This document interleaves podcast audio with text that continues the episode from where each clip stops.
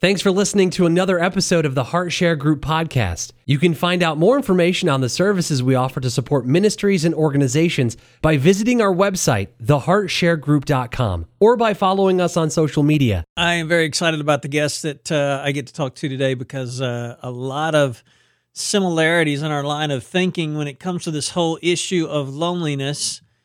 And we're going to be talking about it today. We're going to dive in and it is going to be uh, exciting. I tell you what, I just I'm, I'm so excited. So uh, uh we're going to be talking to uh, Timothy uh, Eldred, and uh, if you don't know about Tim, let me tell you about him real quick. I'm sure you'll discover this during the course of our conversation today. but he had a book come out that addresses whole issue of loneliness and aloneness back in 2017 and uh, he's a seasoned pastor, speaker, and author, and uh, is an unrelenting voice. I love this for releasing people's potential with a reputation for challenging the status quo. And so he speaks a lot. He teaches. He uh, travels, and his books have been read by a lot of people. He finds his home in Michigan, and uh, really want to tackle this whole issue of aloneness and loneliness and we're going to dive in just right now, Tim. Just I, have got to ask this question to kind of get us going. So I I have been I, I want to hear your your story on and and when when when did your book come out? Alone sucks. God's that cure for our human that crisis. That came out in 2017, and it's just it, it it just caught fire, and especially right now. Yeah, it just seems like every time there's a tragedy, you know, there's another there's another resurgence and another interview and someone else wants to talk about because you know everything else we deal with is a symptom as you know of right. what you call loneliness i call aloneness. Right. same, same thing but this whole this it, it's been a problem since the beginning of time so. Yeah. What what caused you to uh, identify this as a as an issue? Because like you said you know when as we're recording this for those of you that are listening or watching uh, we're in the in the midst. I'm hoping the end but maybe the middle we don't know. The midst of this uh, covid-19 pandemic and of course everybody's talking about being alone now because we're kind of forced to. But yeah. but obviously you were talking about it years ago. I've been thinking about it years ago. For for you what was the catalyst that made this actually come up on your radar? It's a lifetime. It's a lifetime um, and i talk about i unpack my entire story in the book. So i've been sitting on it i was sitting on it for a long time um, i had um, i grew up the youngest of four pastors kids um, i moved and moved and moved like you know i think i calculated like 18 homes in 18 years you know wow. and um, I don't know why that pops up. It's always in the middle of a recording. But um, let me do this a moment. That'll get rid of it. But there was always a sense of um, not belonging. Mm. And I've carried that for 50 years. I still I still battle with aloneness. Um, there are times in my daily life, my family, uh, ministry, um, even you know surrounded um, by a crowd that mm-hmm. I just feel like I don't fit, and I don't know necessarily how to share that. So I've I I think it started as in, in my childhood by always having to fit in. And um, right. I think most of us struggle with fitting in, not knowing that we belong. Um, we're already adopted into God's family and especially for those people who don't have any faith whatsoever, I think it becomes an even greater struggle. And I don't know what brought it to a head, but I sat on it for a very long time and just realized it was time to write on this issue of aloneness.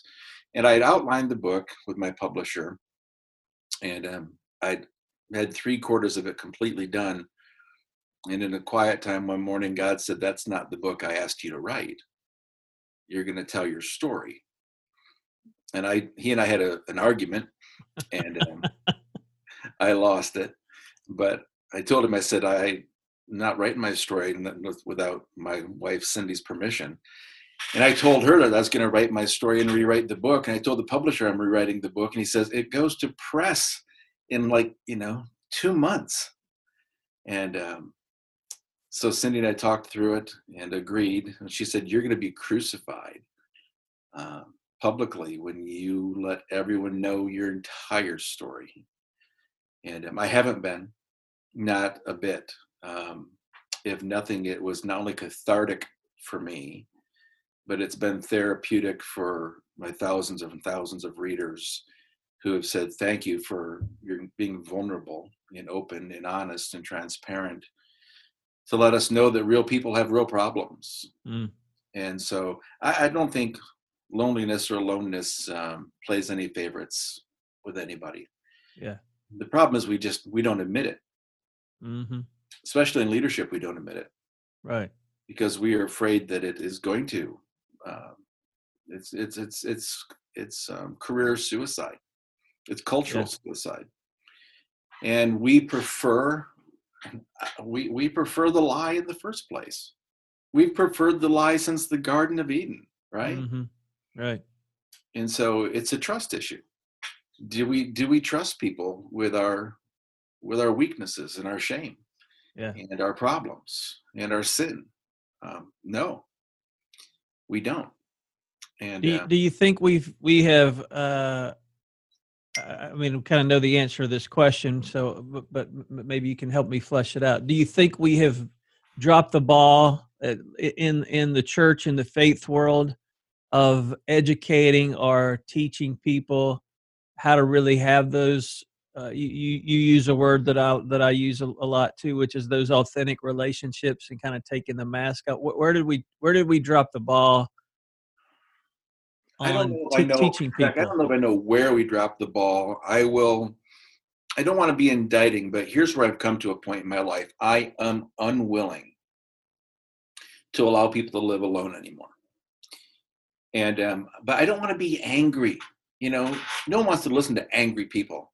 Right. But I am angry, and I'm frustrated because we dropped the ball. You use the word authentic, like I do. Um, the mission of my life at this moment is to help people live with authenticity in an artificial world, right? And I think that the church is an artificial atmosphere. We create plans and programs and mm. services and experiences for people to fill a void. Now, I know we're trying to lead them to a deeper relationship with Christ but in our crowds and our services and our gatherings where we're striving for size and attendance and numbers, we lose intimacy. Discipleship doesn't take place in a crowd. Intimacy doesn't mm. take place in a crowd. Authenticity doesn't take place in a crowd. I mean, just the sociology of small group small group dynamics tells us that once we get out of a community of six, eight, ten people, we lose what we had. We mm. think, wow, this is really good. Let's invite more people into this. And as a result, we're going, you know, it's not the same as it was. Now that we've invited more and more and more people to it. But then we celebrate the size, right? Like, wow, it's really growing. So it must be healthy. Is it? I mean, let's ask that question. Is it? So I am of the belief in 30 years of pastoral ministry that the church is guilty of propagating the problem inadvertently, mm, right? Inadvertently. Right, right. But this is not new. God told us in Genesis 2, verse 18, it's not good to be alone. And that's that's not just about marriage. It's more about humanity. Mm. It's about everything that comes with connection and community. It's the accountability, it's the support, it's the encouragement you know it's the ability to really then connect with people confess our sin confess our weaknesses confess our hurts share our doubts share our worries and so going back to just the premise of your question have we dropped the ball yes because we have a culture that doesn't allow the pastoral leader or shepherd to set the pace to say me too Mm. Here's what I struggle with. Because people don't really want to hear our struggles. They want us to wear a mask. Right. It's like going to a grocery store right now. Now some of your listeners may not appreciate, but I don't I don't wear a mask. Okay. I live in the state of Michigan. We're sequestered for another two weeks. And then when I go to the store or the gas station, as infrequently as I need to, um, I, I just I've chosen not to wear a mask, and whether people agree with that or not. There's a small percentage that's becoming less and less because of people's frustration, but a small percentage of people look at you like, "Put your mask on." I, I put your mask on. I think the same thing is true in leadership. When we expose ourselves and we are vulnerable, naked, and open with people, they say the same thing put your mask on. Mm. Yeah. We prefer you with a mask. We don't want to see it. We'd rather you breathe your own bacteria, you know, than show Right. us what you're really dealing with. You know, you, That- you that's, used that's the problem. Yeah, you you use the word artificial, which I like. I like that too. I like that word too. Uh, I I talk about counterfeit sometimes because I Mhm. think we've we've traded what God intended for a real authentic relationship for an artificial counterfeit. Uh, second, it's not even second uh, choice. It would be probably way down the list if God, you know, chose Himself for us what He wants. Um, and I, I wonder sometimes, you know, we live in a in a world you know i talk a lot about um, especially among millennials and younger people um, technology and social media and all these all these things that we can connect with each other. So it seems like well i've got 3500 facebook friends. Do you do you really? Can you call any of those at 2 a.m You have fake book friends too? yeah. And, and sad it's sad but here's what we do. I mean we we look at this and i i am just as guilty of this. I'll look and go huh, i've got 10000 instagram followers as if that's my identity.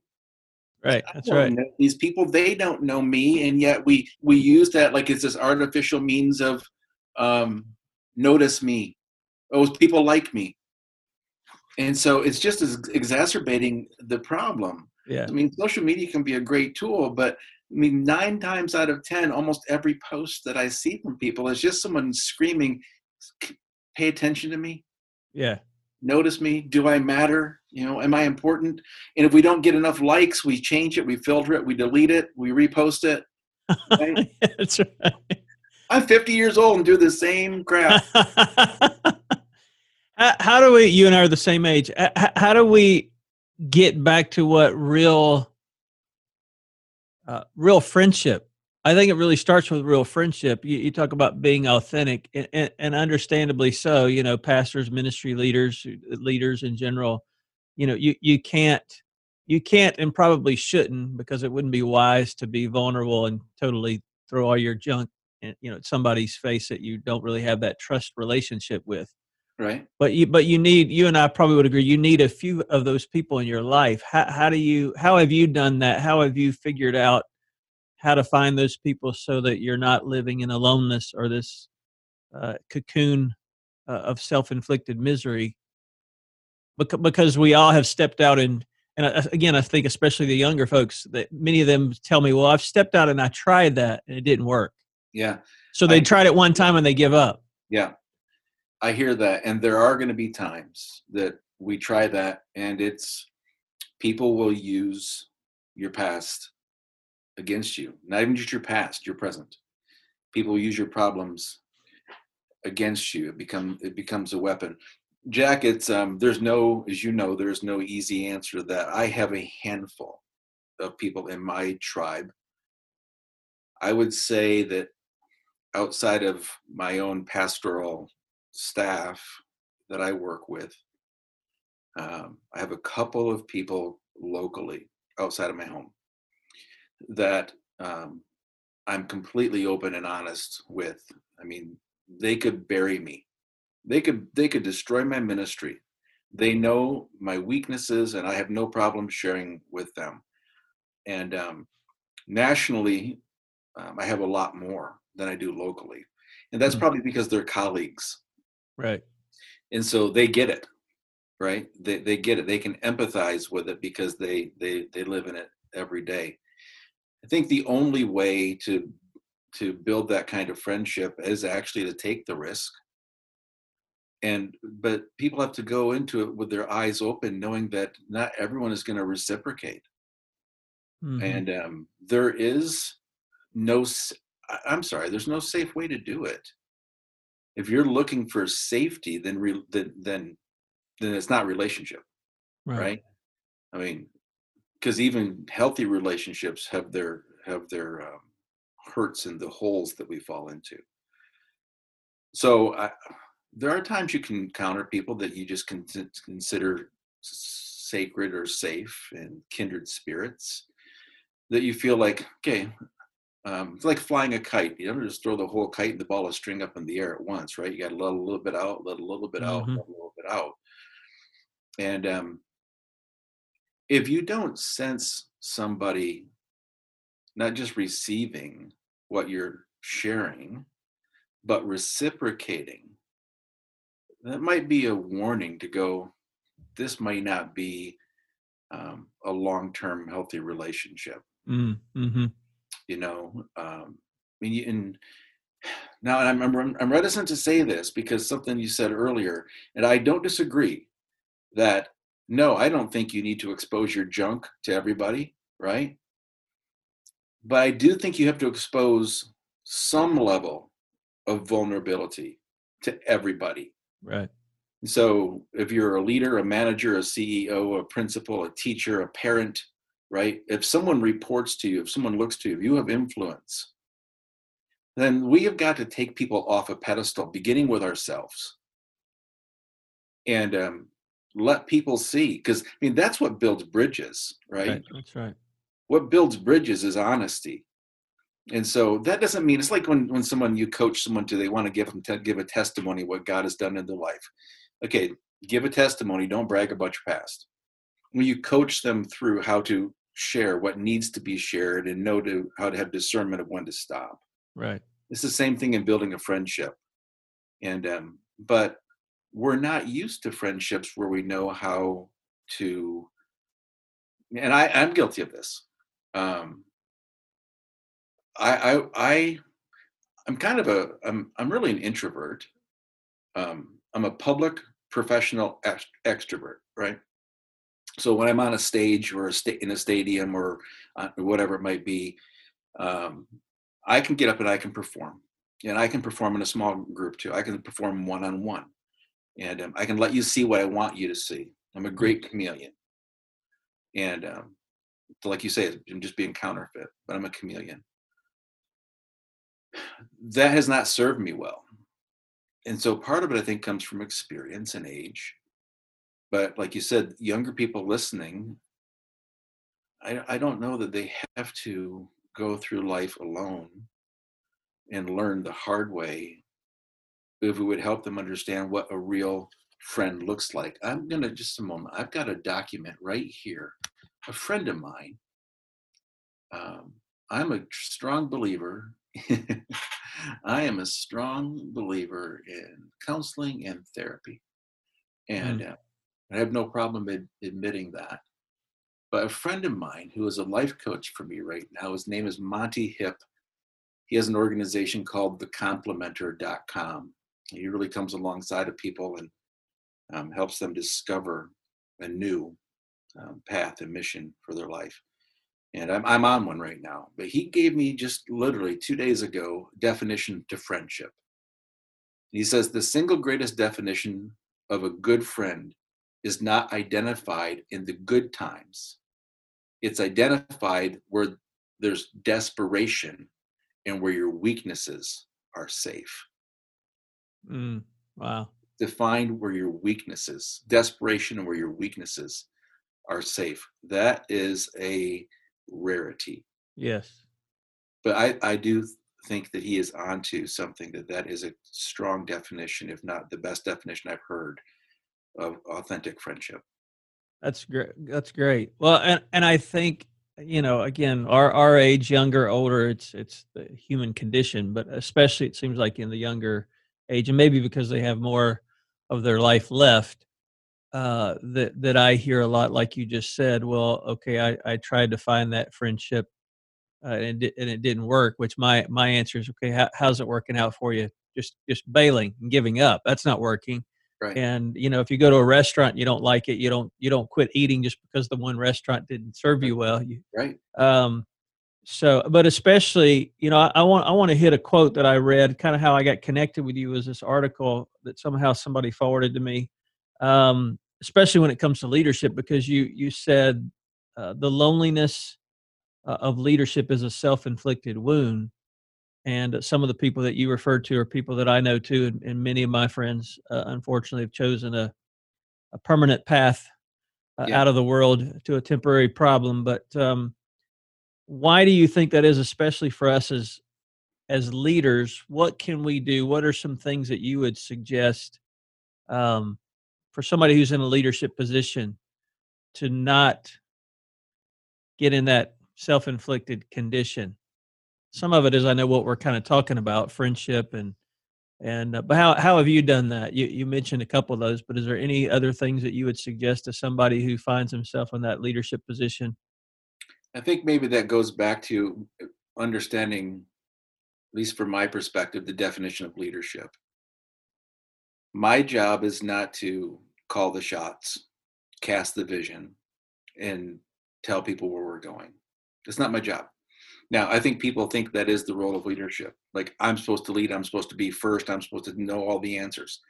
No. A friend of mine called me a few years ago. He was the chairman of my board at the time, and he wanted to know if I knew uh, my job description. Now, this man's a CEO of a Fortune 500 company. He's got 140,000 employees. I happen to answer to him on my board. And so when the phone rings, I know his time is very limited. And so he asked me, Tim, what's the definition of your your your role? I mean, define your define your role as CEO to me. And I said, it's, and I said that it's to cast vision and build a team and lead a team. Click, he hung up. He just flat out hung up the phone. I'm like, obviously wrong.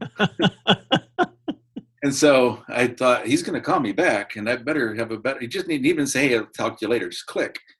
God, called me back a couple days later, and I gave him the same answer with flowery words. And he said, "Listen, I'll call you back on Friday. Think about my answer, my question."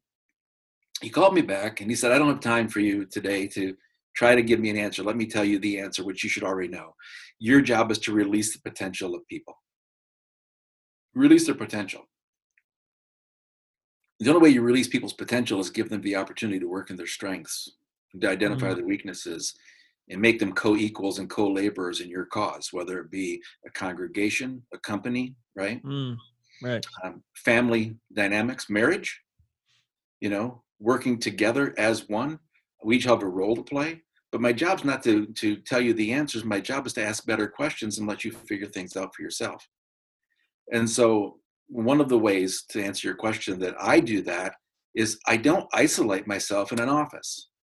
Um, I, in the midst of everything I do, traveling 120 days a year, writing and speaking, and running a, another global organization, I still serve as the pastor, the lead pastor of a church that I um, helped plant 25 years ago. And um, for 25 years, Jack, I have never had an office in the church. And um, people say, don't you? Because even when we built onto the church and built onto the church and built onto the church, they're like, we need to build more office space for all our pastors. And I'm like, why? Because the policy in our particular congregation is that you'll spend 75% of your time outside of the church and 25% of your time in the church. And if you spend more than 25% of your time in the church, it's grounds for firing. Because relationships are what change lives. Mm. Uh. Not not sermons, not Bible studies, right? It's Mm. interaction, it's connection, it's community. It's how God reveals himself to us in Mm, three mm. persons, working together, you know, equally. And um, sometimes we take ourselves out of that working together and set ourselves apart into the, I'm talking to pastors, into the pastor's study. Who are you influencing? My, my wife's a seventh grade school teacher, and she says, You think way too much of yourself you you you, know the the average attention span is 12 minutes but you had to go for 45 because what you said was so important she said but 99% of people quit listening 30 minutes ago Mm. So if you really want to change people's lives, it's not about what I say from the pulpit, it's what I do when I'm face to face in person with you. So I've learned to be in person on purpose more than I am isolated. Because isolated That's good. it's artificial, right? Mm. Mm-hmm. And so, and I know people may be offended by this, but our, our sermons, while it's the word of God, I mean, the word of God does the speaking, right? They're, they're again, they're they're built up. Why? Sometimes it's a notice me. He's a great speaker. Man, was that a great sermon? And it's no different than when I have a conversation with like individuals like you or people on a face-to-face conversation. We talk about aloneness. They go, absolutely, I agree with that. It's like the amen moment, and then they leave and do nothing. Mm. Sometimes the same things happens on Sunday morning, believe it or not, right? I give this great message, and people go, "Oh yes, great message today." Nothing changes. Mm. So for me, if I'm going to help people live with authenticity in an artificial world, I, I have got to leave the privacy. Now, there's times for isolation and solitude. Jesus shows us that in his own life. But how do we break free from that trap? We start spending more time with people than just planning for our time that we're going to be in front of people. Why do I call it self inflicted? Because that's a choice. Mm-hmm. Just like I choose to go in my office and shut my door, I have to choose to open my door and leave my office and go where people are at. Mm. Then I choose who I invest my time in. Um, and it's like the friendship thing. I'm not going to share with everybody and invest in everybody, but I'm going to help others by example um, see what it looks like to nurture a healthy, cohesive, symbiotic relationship built around authenticity and trust. And I think trust is probably Mm. our Yeah. greatest issue.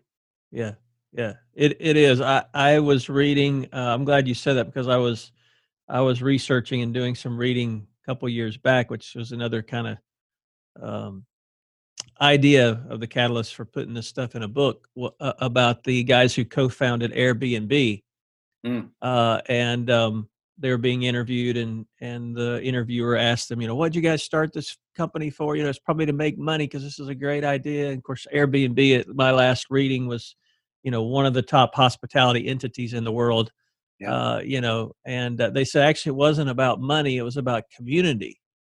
And so I'm like, okay, I got to hear this about community. And so they go on to talk about, you know, if you stay in a in a, a two-story townhouse, you know, in uh, D.C. instead of a hotel, but somebody's townhouse, and they tell you the, the cool places to eat that aren't going to show up, you know, on the on the hotel list. Um, they said that just builds that builds relationship with people, and you trust those people because you're staying. So it was just it was just interesting to see that even they're thinking about trust and community in the business world and sometimes we miss it in the in the ministry real relationship world um your your book alone sucks god's cure for our human crises if somebody wants to get that get in touch with you uh man i could talk to you for many more hours but i know you're busy How, what's the best way for them to get connected with you or or dig deeper into this whole issue of aloneness Just go to alonesucks.com. And so there's um, there's a link to buy the book. I mean, you can buy it anywhere. I always tell people I prefer you buy it directly from me. Jack, you're an author. You know that when you sell things on Amazon, you make 12 cents. yeah So if they buy it from me, I promise I'll sign it and give you a handwritten note, and then I can connect with you because I do have additional resources that I'm, I'm writing and creating all the time with my own writing and podcast to help people through this issue of aloneness and authenticity. And so, if they go to alonesucks.com when they when they purchase the book or read more information, um, there's curriculum for churches, um, there's sermon series for pastors um, that they can get um, through um, my my online store that can help them personally, um, privately, um, or give them a tool they can help with their with the people they serve and support. Yeah, awesome, awesome, man. Grateful to uh, get to connect with you for a little bit today. Any, anything that I haven't asked that you're like, oh, I, I really want to make sure I get this in to share with people.